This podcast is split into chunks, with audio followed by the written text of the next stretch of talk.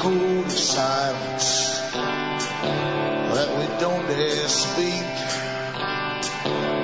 There's a wall between us and a river so deep. We keep pretending that there's nothing wrong.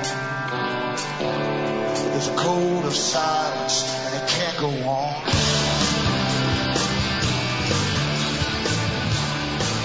Hi folks, I'm Alan Watt and this is Cutting Through the Matrix on May the 5th, 2008.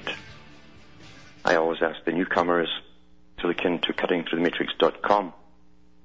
Uh, that's my website and you can download lots of talks on our main subjects all coming to light in this day and age to do with the histories of the world and how it's got to where it is and where it's planned to go.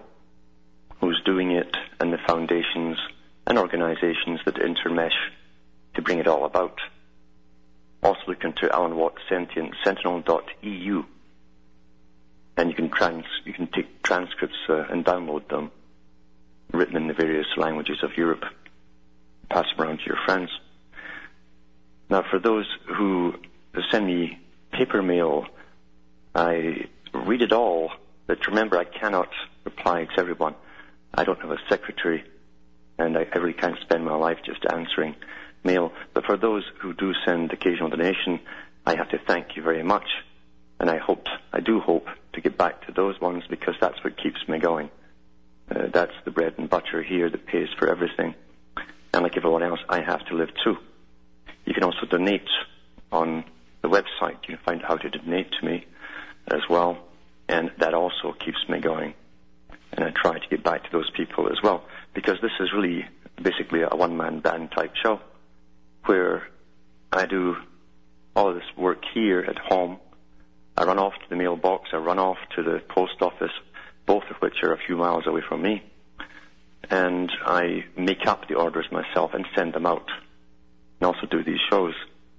And even today, after being on Alex Jones' show for a few hours, one of the computers crashed with all my mail on it.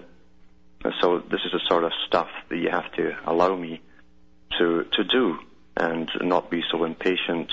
And there's always a few impatient ones that think you should get back to them right away. It can't be done. It can't be done on a shoestring. It can't be done even physically because I'm doing too much as it is.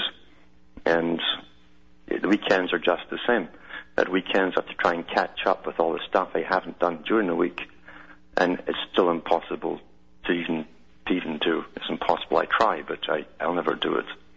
So please just accept that's the way it is.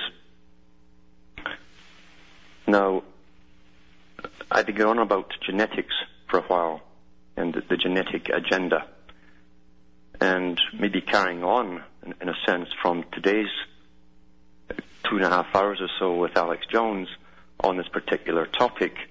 I'll continue tonight on the same topic because it's so vitally important to understand where we're going, why we're going in this particular direction, and good understand the real agenda.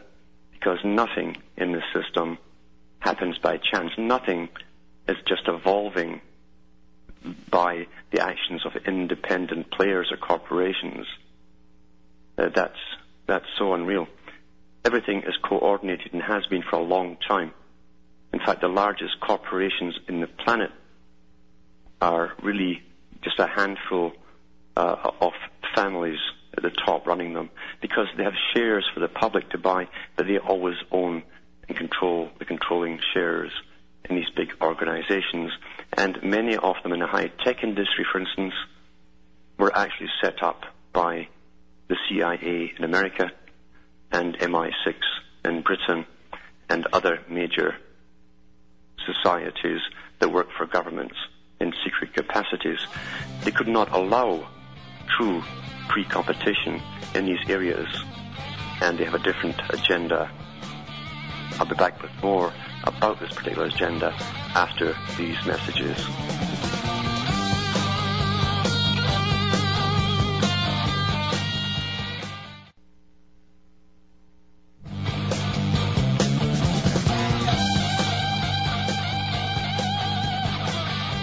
Hi, folks. I'm Alan Watt, back cutting through the matrix.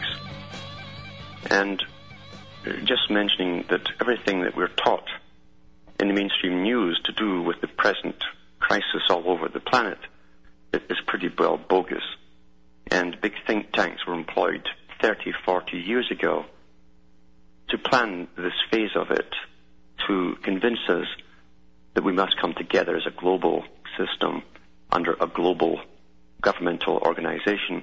Professor Carroll Quigley talked about it. He talked about the some of the big foundations that had a hand in this, bringing in a new feudal system where the CEOs of the big international corporations would appear to the public to be the new feudal overlords. And that's what's happening. They've gone after the food of the planet. They've gone after uh, the oil. They've gone after everything that you now need today in this day and age to live. Uh, your your water has been taken over as well, piece by piece across whole nations, and privatized supposedly, put into the hands of a couple of major international players. So we'll be made to be interdependent, as they call it, interdependent. Now these guys don't make mistakes. They don't put out Monsanto seeds and then howl and cry uh, that there's fungus killing off uh, plants across the planet. They must create a war situation worldwide. And what do you have in war? You have food rationing. That's mandatory. They also want, eventually, through all of the chaos they've planned for 30 odd years, according to their own uh, information, 30 odd years of rioting and so on, but they also want to, to have big movements of people, just like refugees, moving into the big major cities. And that's why the United Nations, quite a few years ago, mandated that every country must create what they call super cities, extensions of the existing ones, where we're all crammed in. And we'll be living on top of each other. That's what they have. But that's not to last forever, because they do plan to bring down the population pretty drastically, step by step by step. And these characters work intergenerationally. Many of them working today towards this won't be alive in 30 years, but they don't mind. They know that their descendants will take over and finish it off, carry it through. That's how they've always done this. And this goes back, as I say, to this odd thing called eugenics, a term uh, coined back in the 1800s to do with selective special breeding and it was built on the supposed doctrine of Charles Darwin, although Darwin himself simply got it from his own father. His grandfather, too, before had written similar stuff to do with selective breeding and survival of the fittest, because in reality, uh, the Darwin family were already practicing special selection in their breeding practices and had been for generations. And you'll find this with all the top players they're all pretty well the same. However, with the massive publication of Darwinism, it caught on like wildfire amongst an upper middle class who also were terrified of the masses beneath them. This was the age of Karl Marx, remember, and all the other big mass movements. And they talked about the public as being one conglomeration, one big mass. And that terrified the, the upper middle classes that one day they might be overthrown by what they thought were inferior types. And this worked into a doctrine. Personally, I think this doctrine always existed for thousands of years, but certainly in the books have been written uh, since the 1800s by some of the major players themselves, it emerged in public for the first time, open to the public for those who could read at the time. And that the flag was taken up, this, this flag towards special selective breeding for an elite, while they decimated up an unfit public down beneath them. Was taken up by the Carnegie Institute in the United States with funding from the US Congress, and they discussed this in the late 1800s. Uh, the big players came into it. They started up the American Census Bureau uh, on behalf of the eugenic societies, and Carnegie eventually was helped and funded as well by the Rockefeller Foundation and other foundations. And I've told you before, these foundations all work together. They're fronts. They're big, incredibly rich fronts that work for the most powerful, wealthy and royal families too on this planet. You can trace their genealogy back for supposedly thousands of years according to themselves. And at the, the, the Cold Spring Harbor that, was set up to do some of this experimentation, they also called it the Station for Experimental Evolution. They truly believed then, and have never ever changed, uh, that if the lesser species, meaning those who had not evolved, and they believed that thousands of years ago there was a great evolution, but only for the few, that was themselves. The proof being self-evident to them that they ruled the world already. They ruled continents and nations. They ruled and owned all the necessities of life. They ruled over the lives of the lessers beneath them. So they believed the lessers, the masses, were going to be a problem. And under the Darwinian theory, if, the, if those particular ones were allowed to go into a new era, uh, they would bring down the higher evolution of the, the elected ones, you might say. That was their big fear then. And this was added to with the findings of all people, a man who was a monk. And this monk, uh, it was Mendel, or Mendelssohn, some call him, he came up with the theory of selective breeding for, for vegetables of all things, peas especially, and he just happened to, to find the right amount of selected pairs to breed hybrids, and they tried to apply this to humans to see if they could actually breed good traits into bad varieties, and of course they came up with, with the idea it wouldn't work. Therefore, although they could train the masses to to uh, to alter their behavior, they claimed that when the masses had children, those children would be exactly the same as the untrained parents had been, and you had to train them all over again. Therefore, the masses would have to be gradually, very gradually, be sterilized or eliminated one way or another. Uh, this particular experiment on in Cold Springs Harbor uh, started off the, the eugenic movement with sterilization being passed by the U.S. Congress and through different states in the United States. And they, they did this for the so-called feeble-minded and the unfit. But what they meant at the top, and this is in the writings of some of the founders like Charles Davenport, who was in charge initially of this particular institute, uh, what, they, what they said was there was also a poverty gene. They believed that people literally were in poverty because of the genetic thing, a genetic problem, a recessive gene. They couldn't get ahead because it was not in their nature to do so.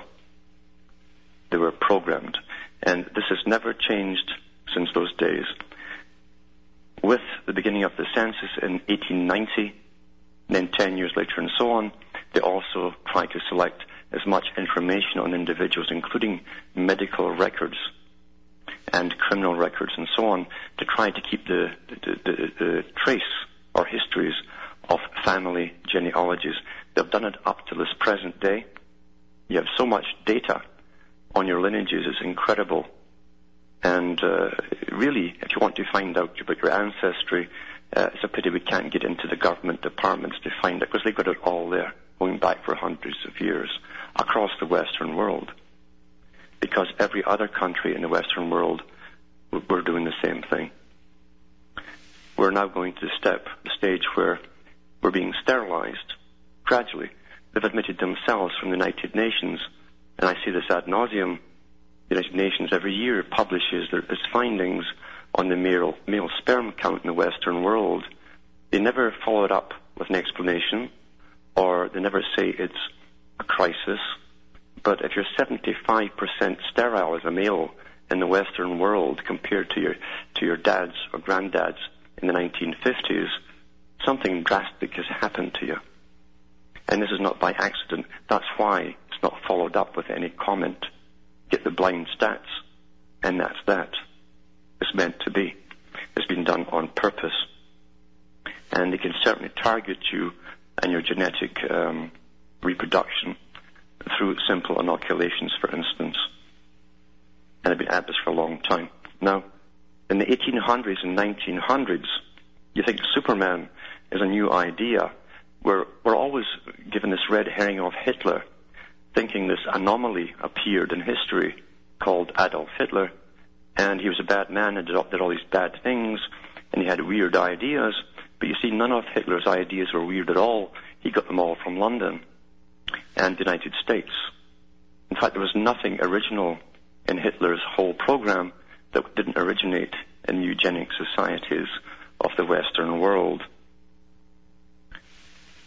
Many of the big authors they employed at these foundations, like H.G. Wells and George Bernard Shaw, wrote about the coming Superman.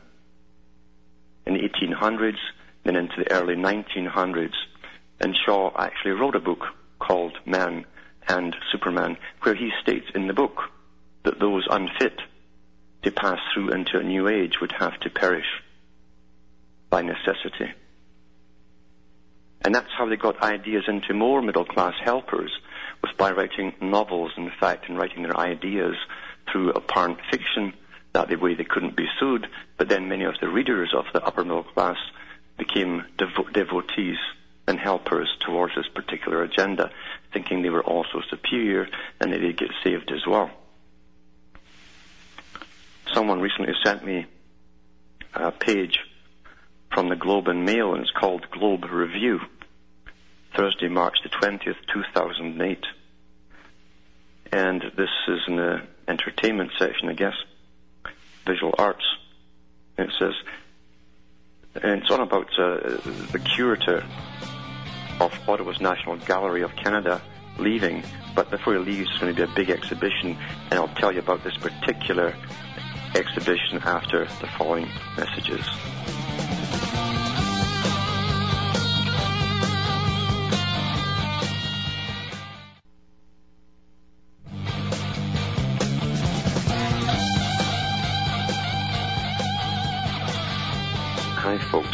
And we're cutting through the matrix. And before I take the callers, I'm just going to read a little bit of an article here from the, the Globe and Mail. It's called Globe Review, in March 20th. Section R is the part of the entertainment page here. And goes on about a big upcoming exhibition of art that was done in the 1930s. It says the one freighted with greatest expectations and the biggest budget, but $1.6 million, is the 1930s The Making of the New Man, an ambitious thematic potpourri of more than 200 paintings, photographs, sculptures, works on paper and films on display at the National Gallery from June the 6th through September 7. Four years in preparation, drawing on the resources of private and public collections in more than 15 countries, the new man offers a sweeping examination of the convulsive beauty, as is how they phrase it, convulsive beauty that informed much of the art of the 1930s. While there previously had been exhibitions portraying the relationship between art and state power, as it was practiced in Nazi Germany, fascist Italy, Soviet Russia, and other countries, the New Man show focuses instead on the connection between art and biology, because they were talking about literally creating a new type of human being, but mainly uh, a type that would serve this uh, elite at the top. As Jean Clair, former head of the Paris Picasso Museum and guest curator of the Ottawa exhibition, observed, biology was the rising and leading science of the decade. Totalitarian regimes on the left and right saw the application of science in conjunction with political power as a way to build a new man free from the terrors of the past, strong and full of vigor. Ideologies of degeneration, and this is what I'm talking about here, they called it degeneration, the masses were called degenerates. Ideologies of degeneration, regeneration, and re-education proliferated with artists in all countries, variously amplifying, exploring, and criticizing these themes in their paintings and photographs. You should read this part for yourself because you see this has not changed. And just as today uh, the biggest artists are funded by government grants and handouts because culture is given from the top. That's all culture. It was the same back then too. Now I'll go to the to the phones and we've got uh, Mark from Pennsylvania. Are you there, Mark? Hello, Mark. Hello, Alan. Good evening. How are you? Not so bad. Quick question for you. Right. I was turned on to a musician yesterday. In fact, I invested a good part of my evening searching YouTube and watching his amazing video interviews, hmm and his name is Frank Zappa. Yeah. Do you have any good stories about him? I wouldn't tell stories on this particular show, or I'll be talking about music uh, from, from morning till night. Right.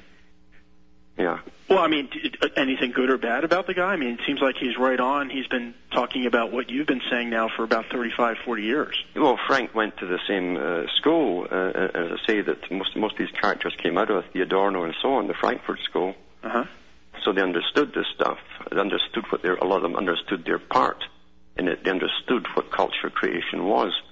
That's what they were taught at that, at that particular school. How you, through poetry, music, the visual arts, and all the rest of it, all entertainment, you could shape the, minds of, of complete societies. But but it seemed like he was speaking out against it. Do you think that is that just a show? Well, don't don't forget that a lot of the ones who who bring on the culture at that level are actually used. Uh, even John Lennon uh, really thought uh, that he could bring, a, he and others could bring on a new society where the youth would decide for themselves. It wasn't until a few years later he was informed by, especially here in Canada, a professor that, that he and the rest were being used for for a different purpose, and they didn't know it themselves. They didn't understand that themselves. So a lot of the, the musicians in that era uh, did not know the real agenda. You know, they were too young. They were very idealistic. They didn't realize there were very old families and an old science behind all of this with a different agenda. yeah, the one thing that kind of turned me off while listening to him is he kept encouraging people to vote. Oh yeah, I mean this this voting thing. I mean, read read the writings of Aristotle. Uh, I'll just floor you. He goes through the whole con game of voting, even back then, and he talks about republics.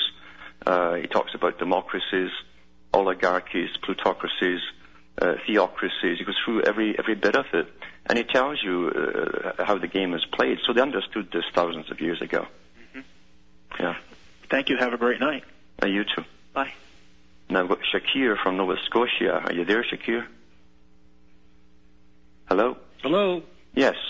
Hello there. Go, go ahead. Okay. I have um, a situation. I've heard your many, many talks on vaccinations, Mm-hmm. and my wife just recently informed me that if, and I quote her, the government forces me to, I will vaccinate my children. Hmm Our children, I hope she means, but uh, Yeah. I'm sometimes uh, excluded from this. So now, um, for some strange reason, but uh, without exploring that aspect of uh, how many times this is what's occurred to me, I'm, I'm definitely going to attempt to uh, to convince her otherwise. Although I, she surprised me with this news, but. Um, I wouldn't have married her if I'd ever thought she was going to behave that way in the first place. But now here I am in this situation. I have two young ones hmm who need to enter the school system. The school system in this province in Canada requires that you be vaccinated before you go to school hmm by law. Yeah. Now, um, how many vaccinations would you estimate would be required to do as you said? I think I quote you to cause a frontal lobotomy effect. Uh, probably one. Only one? Probably. Some people. Hang on, and we'll talk about this after Okay. this break. Yeah.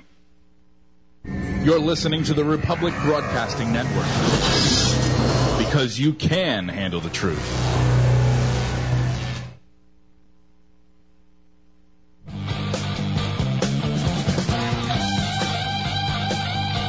Hi, folks. I'm Alan Watt. Back with Cutting Through the Matrix. We're talking to Shakir from Nova Scotia, who's uh, in a fairly typical problem today, where one member of the family is aware of what inoculations can do to the children, and another member who who still believes in the medical system and probably. Uh, I don't know if your wife watches a lot of television, does she? Well, actually, no. I, you know, we, she's been well informed prior to our, um, prior before prior to the the act taking place of um, consummating. Uh, we researched this in great depth. I mean, we were doing home birthing and vegetarianism, and then now she suddenly I don't know. I mean, I've never understood estrogen in my life anyway. I don't know if any of the other guys on here has have in their life, but she's made this sudden switch where now, even though we were homeschooling our children, she's decided to have a full-time babysitting service, which Oh. is which is to send them to school. Yeah. You see, we're paying taxes. Why not? And I'm, I don't mean that either. I mean, Yeah, and I know. I would rather not send the children. To, now, now the children have already entered the school system. They say it's brutal. The people are nasty. The Mhm. the the the uh, the students are are, are are mostly violent. Yeah. And uh, and and they were not raised on these principles or on on these lack Yeah. of morals and or and and so they're being traumatized. They're being traumatized now. Um, but uh, she doesn't seem to understand that, and now she's in the position of saying, and, and I quote her in saying, if she is forced to by the government. Well, I was trying to visualize how are you forced by the government? There is that a gunpoint, or how could you be forced? Yeah. I mean, we could we could remove the children, leave the province, leave the country, if rather than we're not financially in, uh, uh, not of means. Mhm. See, but she's still prepared. To, do- so, I, I'm very very worried. Um, and you say it's only one vaccination? And it depends on your again your your, your actual physiology. Um, some children, uh, we know for a fact, it's just the, the first uh, MMRs they even get as babies. Some of them will, will go under right away. They end up with autism. We know that attention deficit and all these other problems are just uh, degrees of the same problem coming from the same source. So, uh, and also um, some of them act as almost like cocking a hammer and a gun. The first inoculations, the second one sometimes will, will, will trigger it off, and in comes other problems like like juvenile arthritis and so on. So uh, there's so much documentation, as I'm sure you're aware, on this this whole topic, this subject here. But um, as I say, you you'll you might be you might have to eventually leave the province uh, if that's the case, because they seem to be coming down with a heavy hand now. They want everyone into the same system. In fact, they don't want any alternative system or even homeschooling. And and um, as you say, the children that go into school are brought up often with single parents or parents who watch TV and the children are playing games or bringing themselves up. They do get their values from the state, and they are pretty well uh, violent amongst each other. So your children are like a fish out of water in that milieu. So you have to really um, take some steps to, to to rectify the situation before you ruin their lives completely. You know.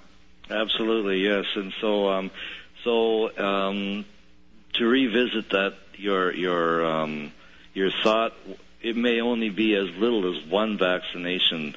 They see they haven't been vaccinated yet, so it may only be as little as one that could alter their physiology to the point where they're just they're only capable of picking up something and moving it across the room to the other side. It could be that, or they come down with massive physical problems and allergies too.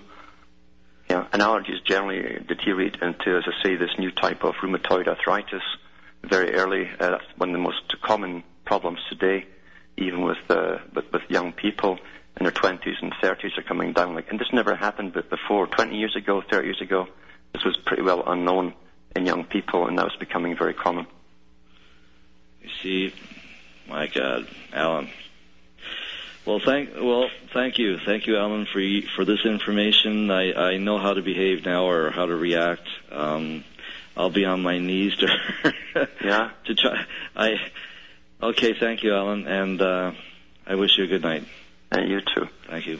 It's a difficult situation, and I hear that from a lot of, uh, of people uh, who've really studied up on the issue. Doctor, uh, the house was Don Scott, in fact, Don Scott from Sudbury, Ontario, that gave out a lot of declassified information from governmental departments.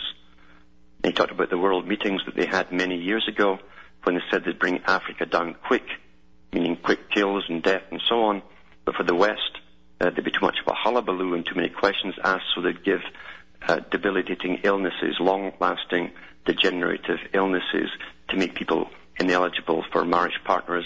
And voila, in the, the 70s, you came up with all these crippling um, chronic fatigue diseases, uh, Epstein-Barr virus, and so on. And it's, it's knocked out so many, many people. Now you have men with lupus, another disabling disease that never, never happened in men before at all. So it's all after the big world meetings. These guys mean business, and we see the evidence, and they're being successful.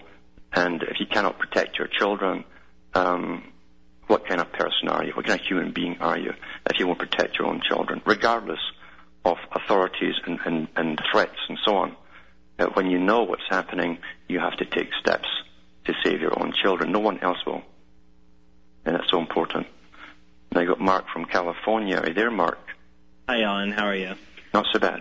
Good. You know, I'm on a website right now, the Grand Lodge of British of British Columbia, Yeah. and it shows Abraham Zapruder, Freemason, 33rd degree.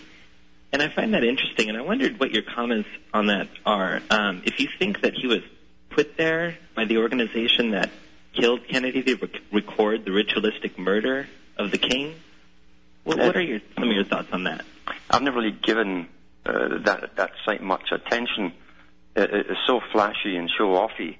I often wonder how much is put there just to intrigue the public, and they also make sure that so many of the public do know about them.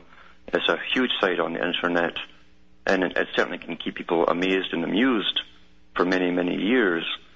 But I really don't take much credence in what they show the general public. It's more important what they don't show the general public.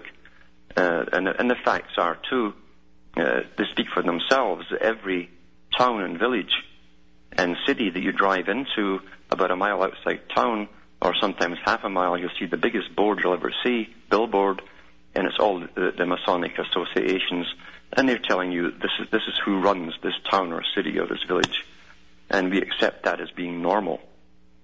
So it's one big club that pays off each other. Uh, they do live off of the public. Uh, they do give each other's uh, favors all the time.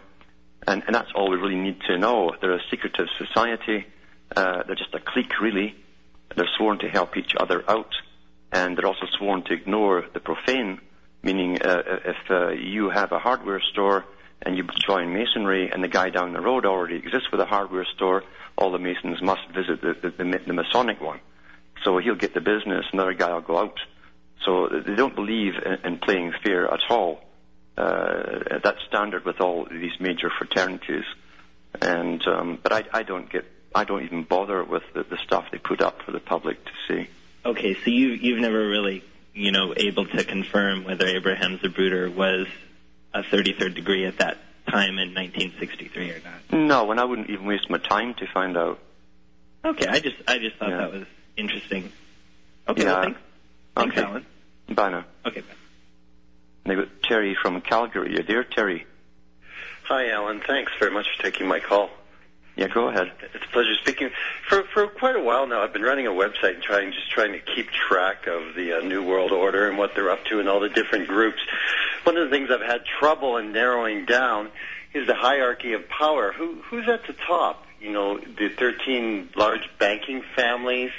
I mean, is there indeed five families that control everything? And if so, who who's at the top? Who do you think they are? I don't think there is just them. There, there, there's a there are other groups. You see, anyone who's and, I've stated this even in ancient records. Uh, th- those who are in the public eye, in the limelight, they might be high-level workers, but they're still workers nonetheless. Uh, and bankers too have to be involved in what's going on. So technically, they're still workers as well. Um, so the the true uh, lazy boys, they call them at the top. Um, and there's a play on the letter Z there. It's La Z, the Z boy, um, in high masonry. Uh, these are the characters who really, really run the world, and their names are generally not found in the newspapers. They do exist, um, but they don't do what we think of as work. Uh, worker bees do the work.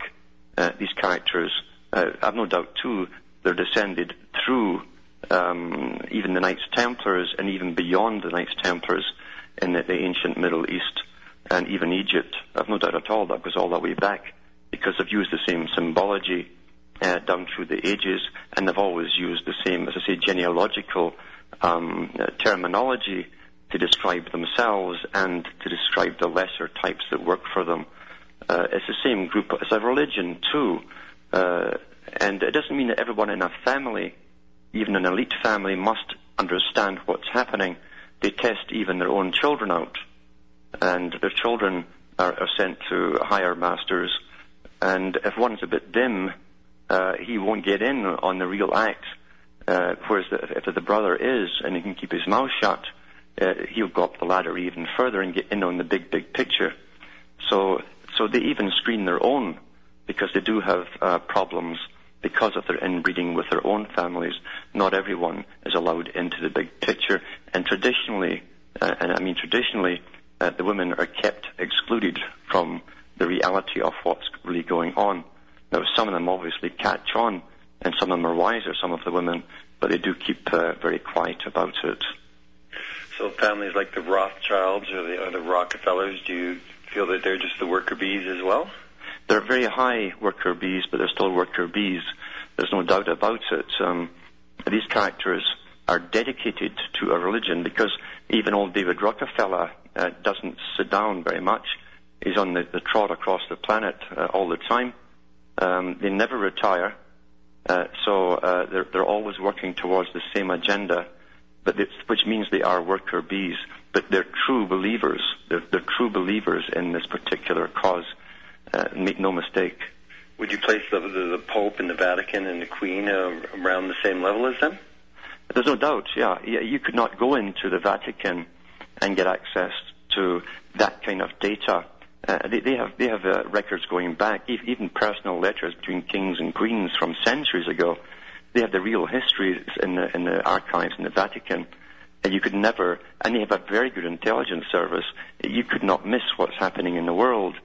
And I've no doubt that Malachi Martin and others were quite right that it was certainly infiltrated long ago and taken over. Although I do suspect at the very beginning that the higher ones who started up that particular church, when they amalgamated all the pagan religions into it, which is called the Universal Church for that reason, um, I, I think that they already knew what the agenda was. I think the big players have, have been involved in every major religion sometimes continuously and sometimes on and off down through the many, many, many centuries.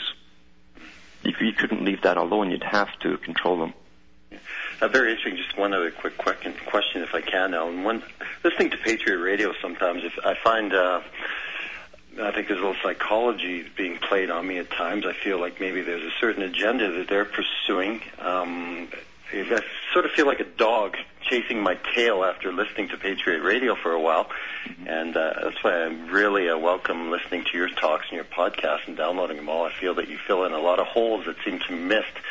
You mentioned once on one of your podcasts that there was a gentleman with connections to the London establishment that helped to publish the uh, the videos and the um, of all the uh, large players in Patriot. Do you have a name for him? Uh, I'm trying to remember back now. Uh, how long ago was this? You mentioned he called you and spoke to you for a couple hours and wanted oh, yeah. okay. you to do a do a video program and include the alien conspiracy. And you said, "Oh yeah, yeah, yeah." I wouldn't say that on the air. Okay. I think everyone gets the idea. Yeah. Yeah. Yeah. I mean, I, I had that, and I. You, you should understand too that from the days of even Aleister Crowley, uh, the elite were putting out even before Crowley, they were they're setting up um, mystique or institutions to mystify the public, uh, cult-like in a sense, where they would take truth and wrap it with a lot of fiction as well.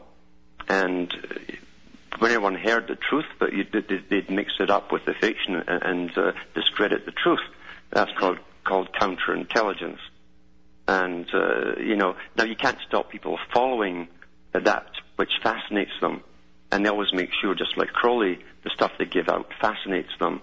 Uh, Crowley was was was uh, using a lot of information uh, to do with the coming World War II because he worked with uh, MI MI5 and MI6, and he was mixing it up with Nostradamus' sayings, mixing it up with channeling that his wife got from from uh, Thoth supposedly, and um, uh, putting this out to his followers, and, and thousands of followers uh, believed this man and his propaganda, but it turned out later that he was actually working, as I say, for, for the British government. So they set up um, uh, fronts. Now, some some might be genuine or, or just simply crazy. Um, it's, it's difficult to say, but but some are certainly put out there. And Crowley was a member, a member of the, uh, an aristocracy in London, and uh, he was well connected. Would you do you feel that uh, the time's getting fairly close that we're going to find ourselves in martial law here in the uh, United States and Canada? We've already been told we're under martial law. When Allan Rock uh, came out, and in the 19, was 1998, when he was the Attorney General for Canada, um, he brought through the Omnibus Crime Bill, which was actually a whole bill to do with martial law. And even the newspaper reporters were saying, "Well, what's happening? What was this for? There's no, there's no trouble in the world. There's no trouble here. What's going on? 9/11 hadn't happened yet." And they were given no answer. But uh, that was the same bill he ran through that eventually became the Patriot Act in the United States much later.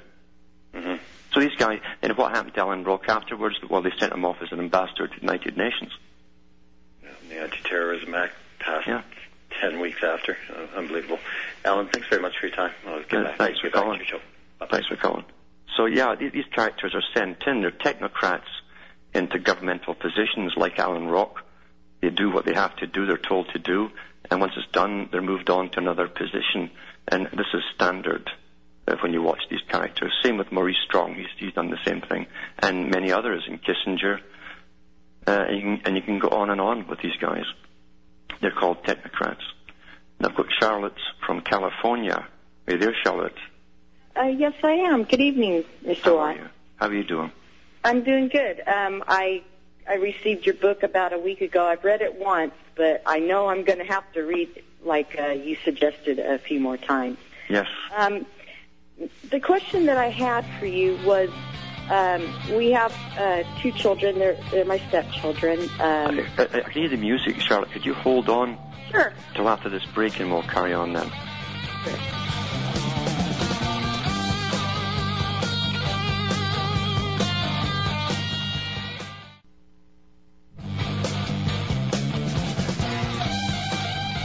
Hi, folks. I'm Alan Watt, cutting through the Matrix. I've got Charlotte from California. Will you continue, Charlotte? Uh, yes, uh, regarding uh, my children, uh, 11 and 14, um, we've we've been open with them in regards to uh, the events happening in the world. You- Uh, I, I don't really feel that they should be sheltered from that, um, and I wanted to get your opinion on that uh, because uh, they're my stepchildren, and their other home. Uh, they've made comments, you know, you couldn't believe the things coming out of uh, the boy's mouth, you know, Yeah. uh, and they want to have a discussion with us uh, over coffee, and I I feel that they're going to bring that up. And yeah. what's your feeling on? Because I- I've heard you uh, made the comment that this is no time for pussyfooting around. Uh, these things are going to happen. I want my kids to be aware, and this is going to be their world. That's right. That's right. Yeah. And They- uh, they're, they're going to have to go through the, uh, the the worst of this, and uh, the worst is yet to come. But there's no doubt about it. And they have to know what's going on, rather than be shepherded along by the mainstream and guys with guns. They're going to know what's really going on and the, the, the forces behind it, um, because it cannot be fought in any other way. Ignorance will not win this. Uh, o- only understanding will. that's exactly the way that I feel, and I, I think I just wanted confirmation for that. It just feels right Yeah. for them to know the truth, and it and it has opened their eyes because they come back and tell us things that are done at school. Yes. Uh, for example, uh, I don't remember what it's called, but some weapon that they use on the adolescents in uh, in England, I believe, uh, that only affects their hearing. Um, well, my daughter, who's in high school, she she said that kids use that on their cell phone so that the teachers won't hear it, but the other kids during you know in that age range where it does affect their ears. Yes. So, I mean, she wouldn't be aware of these things if we didn't talk to them about that. Absolutely. They are using technologies in the classroom. It's been in the mainstream media here and there, uh, to, supposedly to help carry a teacher's voice over any length in the class so each child will hear it just as clearly. But there's other frequencies involved in that, and some of this technology was used in the Soviet Union, uh, and it also makes them very placid in the classroom. That was part of it too. So it does alter uh, the mindset of the child. they're using a lot of stuff today, and they haven't told um, the general public really what's going on. Yeah. Well, I, you know, I I want to go in, you know, when they want to have this discussion. You know, these things are happening, but it's hard for people who aren't in it. It seems like in our home, we're cutting through the matrix here, Yes, and over there they go back into the matrix. They are so because I- the, they were probably watching television, getting mainstream, and and they're being lulled to sleep, thinking everything's just uh, just wonderful and being taken care of by by professional people and have nothing to worry about. And that's that the system that's all around us. And we're living in a dangerous time now because you have to be very careful what you say and who you say it to. And you're, you're absolutely right. When children are involved, um, you have a problem there. Uh, I do know people who have already raised children, and they've, they've told them you, you can't tell this to anyone, just anyone, because they will not understand. Yeah, we we do expound on that with the kids, Yeah. you know, because uh, you never know. I know. Well, thanks for calling. Thank you. Good evening. That's the end of the show for tonight, folks. So from Hamish myself up in Ontario, Canada, it's good night and your God or your gods go with you.